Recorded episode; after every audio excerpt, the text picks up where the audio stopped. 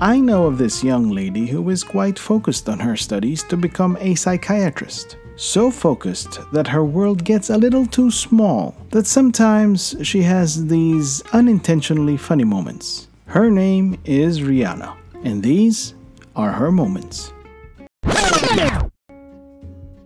Rihanna was taking out her packed lunch from the office fridge when a coworker asked what she brought. So Rihanna replied, Oh, I made a salad with salmon sushi. When the coworker saw it, she corrected Rihanna and said, Did you mean smoked salmon? And Rihanna replied, Oh, yeah, smoked salmon, but raw.